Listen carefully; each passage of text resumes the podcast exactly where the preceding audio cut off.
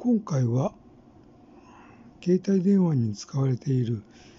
SIM カードとキャッシュカードについてるなんかチップって、まあ、似てるよなっていう話なんですが、えーまあ、これって、まあ、企画品でなんか同じようなものそのこうチップとかその SIM に、えー、書くなんえー、情報を書く、まあ、装置っていうのは、まあえー、企画品で、まあ、同じようなことをやってるのかなと思ってちょっと調べてみたいと思ったエピソードでした。